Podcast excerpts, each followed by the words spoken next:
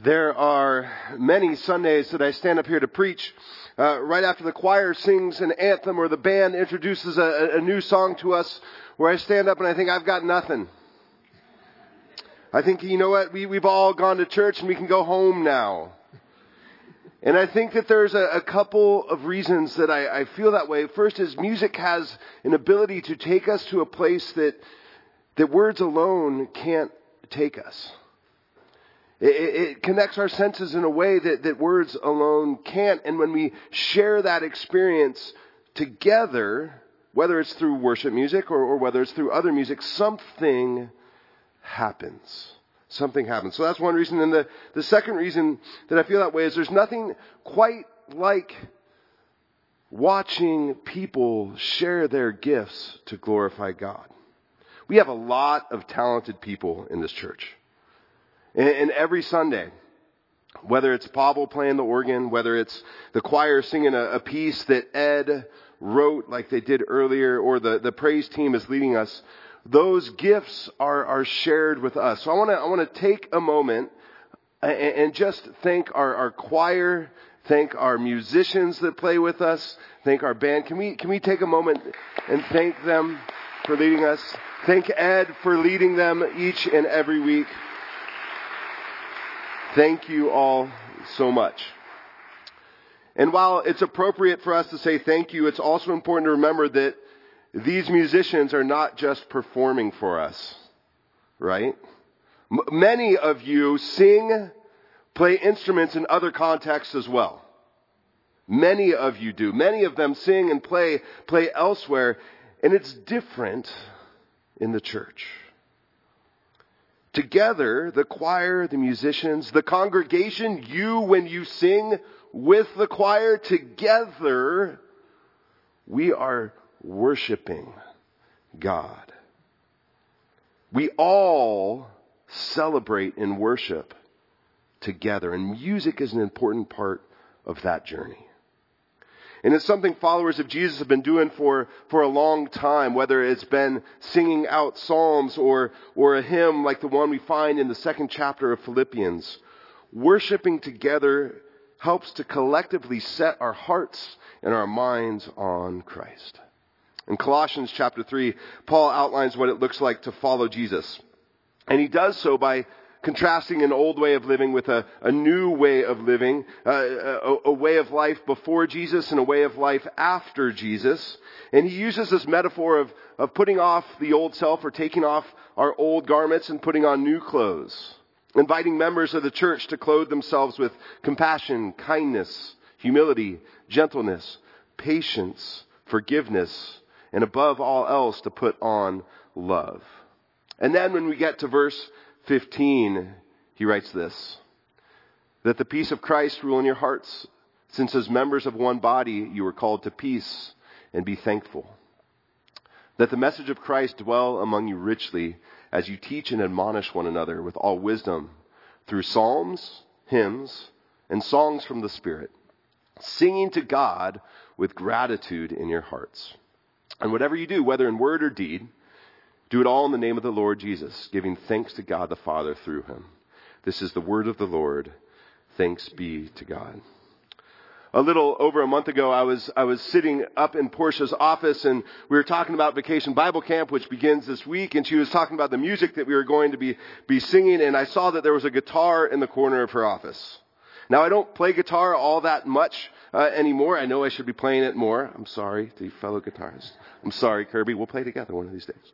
Um, I don't play all that much, but but for VBC, I, I pull it out every every year, and we're talking about the theme for VBC, and, and this year our our theme is a country western theme. It's a, a hoedown of sorts, and a song popped into my head, a really ridiculous song, a really ridiculous song that I hadn't played for about 20 years.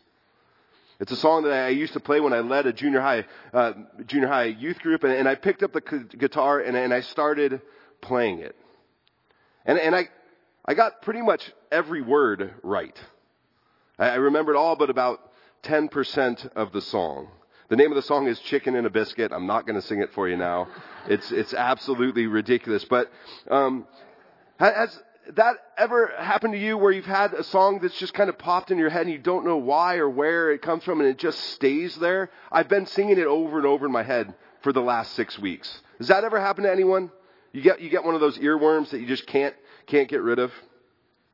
When Paul instructs the church in Colossae to how to live, after telling them to clothe themselves with this list of virtues, he says, keep the message of Christ central in your hearts and in your lives.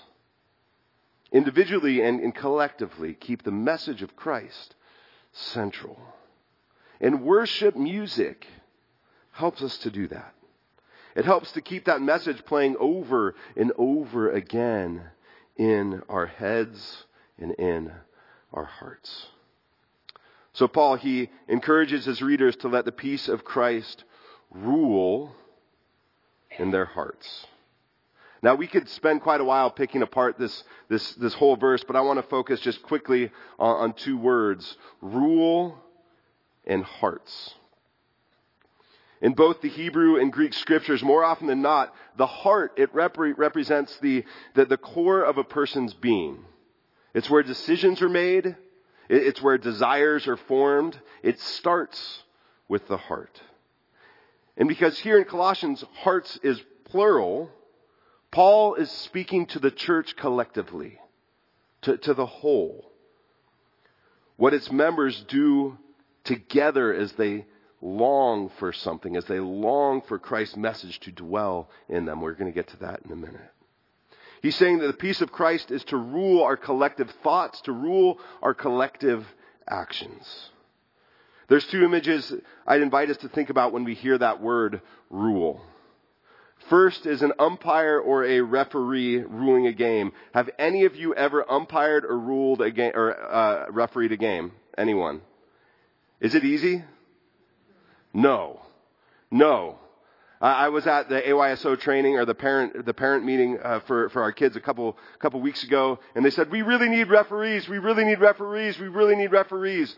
We can never find them because nobody likes to be yelled at by parents all game long.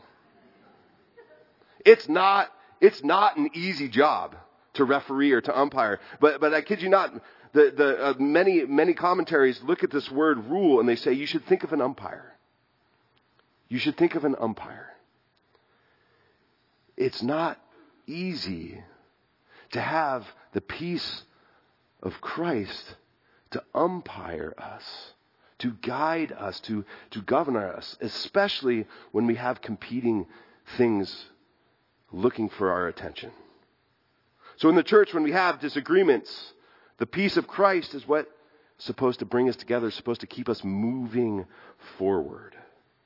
And when we feel conflicted on our own, it's the same thing, the peace of Christ that should guide us.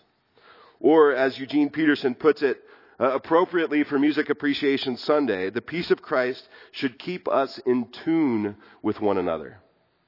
Before we, we started, I'm, I'm gonna, I'm gonna out you right here, Ed. Before we started, uh, I was walking over to pray with the choir, and we were walking over to pray with the choir, and he turns to Pavel and he said, hey, we're gonna end on the fifth, right? It's, it's, it's music terminology that I kind of understand. We're gonna end on the fifth, right? And, and, and I walked by Pavel and I said, don't, don't end on the seventh. it, it takes work and practice to be in tune with one another. The choir just doesn't show up and all of a sudden sing the same melody. They have to listen to one another. They have to make sure they're in tune with one another. Then Paul encourages the Colossians to let the message of Christ dwell among them. This word, dwell, is one of my favorite, might be actually my favorite Greek word. The direct translation is it, it's to make one's home in. So when we, when we read in John that the Word became flesh and blood and dwelled among us, it's God moving into the neighborhood, moving in to the world. In the message that Jesus came to deliver, the one that commands us to love God and neighbor as we put on kindness, gentleness, all of those virtues that Paul writes about, as we sing together we're supposed to make our home in that place. That's why music is so important for our life together as a congregation. Because music helps us to make our home in the message of Christ as we love God and as we love neighbor. So as we celebrate music and, and all of those who lead us each and every week, may we also celebrate why we sing. It's so the message of Christ might rule our thoughts and our actions, making its home in all that we do, both here on Sunday morning and then hopefully throughout the week as well. Let's pray. Loving God, we thank you for the, lift, the gift of music. May it be something we never take for granted. And may it continuously point us to you. We pray these things in your name. Amen.